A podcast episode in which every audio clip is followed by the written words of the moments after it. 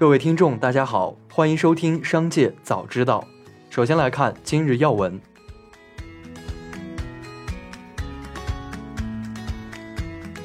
近日，微信刷掌支付小程序正式上线，但刷掌支付功能需要在刷掌设备中开通。目前，微信支付已在深圳部分商家接入刷掌支付设备进行测试，用户可以通过刷掌纹支付订单。刷掌设备由微信支付提供。设备上设有显示屏和掌纹识别区，用户开通微信刷掌支付功能后，只需要在刷掌识别区进行扫描，即可完成商品的支付。近日，浙江台州村民陈师傅遗忘十五年前花一万元买的股票，被银行工作人员发现后找回，结果已经价值五十万元。陈师傅表示，自己也没想到突然有这么多钱。据悉，这位股民在十五年前买的是一只消费股。Wind 显示，过去近十五年的时间里，涨幅超过五十倍的 A 股有山西汾酒、紫光国威、片仔癀、长春高新以及古井贡酒。一起来关注企业动态。十月十一日，永辉超市百分之十三点三八的股份完成过户登记。原本由刘强东直接持股的京东邦能、江苏源州。分别把百分之八点一一及百分之五点二七的股份转让给京东集团实控的两家企业京东世贸和宿迁韩邦。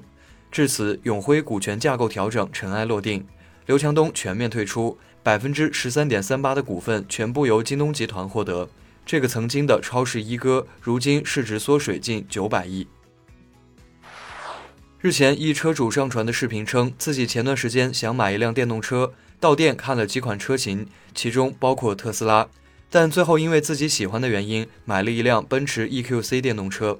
结果没想到的是，在接到特斯拉销售回访电话时，回答买了奔驰 EQC 电动车后，销售竟然轻蔑地嘲笑了他。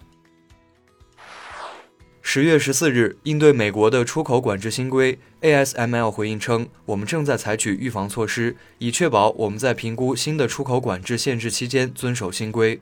待完成评估后，将对员工做出进一步的指示。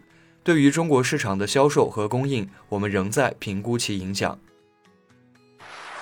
中国房企赴美上市第一股，今年的日子尤其难过，一笔接一笔的债券本息到期，已经压得他喘不上气。而多次的延期发布财报，以及 ADS 交易价格低于合规标准，让其处在了退市边缘。十月十一日，新愿中国置业有限公司发布关于新愿置业有限公司未能清偿到期债务的公告。十月十四日，回力官方微博发布声明称，针对近日网络流传买到鞋底藏剪刀的回力童鞋的内容，引起了部分媒体和消费者的广泛关注。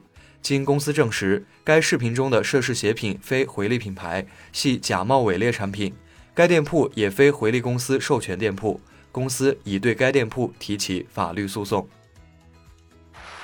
近日，段永平在社交平台上表示，以每股三十二点零五美元的价格买了十万股腾讯控股 ADR，耗资约两千二百九十四万元。值得注意的是，二零二一年八月，腾讯跌到四百港元出头的时候，段永平首度放话抄底。此后，在二零二二年二月、三月、四月、八月，他均公开表示加仓腾讯。下面来关注产业发展动态。十四日，据国家统计局网站发布数据显示，二零二二年九月份，全国居民消费价格同比上涨百分之二点八，环比上涨百分之零点三。一至九月平均，全国居民消费价格比上年同期上涨百分之二点零。九月 PPI 同比上涨百分之零点九，前值为百分之二点三。十四日。央行行长易纲以视频连线方式出席今年第四次 G20 财长和央行行长会议时提到，中国央行将推动保交楼专项借款加快落地使用，促进房地产市场平稳健康发展。易纲表示，中国物价水平基本稳定，中国央行将加大稳健货币政策实施力度，为实体经济提供更有力支持。重点发力支持基础设施建设，支持金融机构发放制造业等重点领域设备更新改造贷款。十月十四日，中国国家邮政局在例行新闻发布会上表示，中国快递包装绿色治理工作取得初步成效，下一步工作包括确保到二零二五年底，全国范围邮政快递网点禁止使用不可降解的塑料包装袋、塑料胶带、一次性塑料编织袋等。截至九月底，全行业采购使用符合标准的包装材料和规范包装操作两个比例均达到百分之九十。国家医疗保障局日前表示，当前我国基本医疗保险制度立足于保障参保人的基本医疗需求，种植牙属于更高层次的医疗需求。暂时未考虑将种植牙纳入医保支付范围。最后，来把目光转向国际。美国社交媒体推特公司披露，世界首富埃隆·马斯克因收购推特事宜正在接受美国联邦机构调查。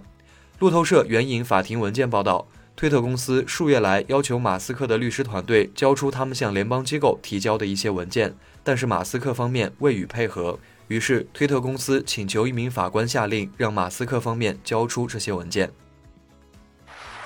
国际货币基金组织总裁克里斯塔丽娜·格奥尔基耶娃十三日批评了英国的减税计划，并对英国财政大臣和央行行长说，他们的政策不应相互矛盾。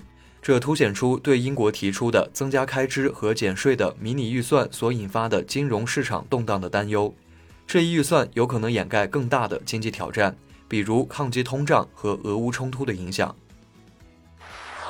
十月十三日消息，巴西一家法院对苹果公司处以一亿雷亚尔（约合一点三六亿元人民币）的罚款，并裁定在该国销售的新 iPhone 必须配备电池充电器。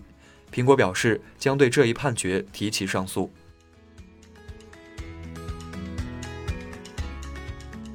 以上就是本次节目的全部内容，感谢您的收听，我们明天再会。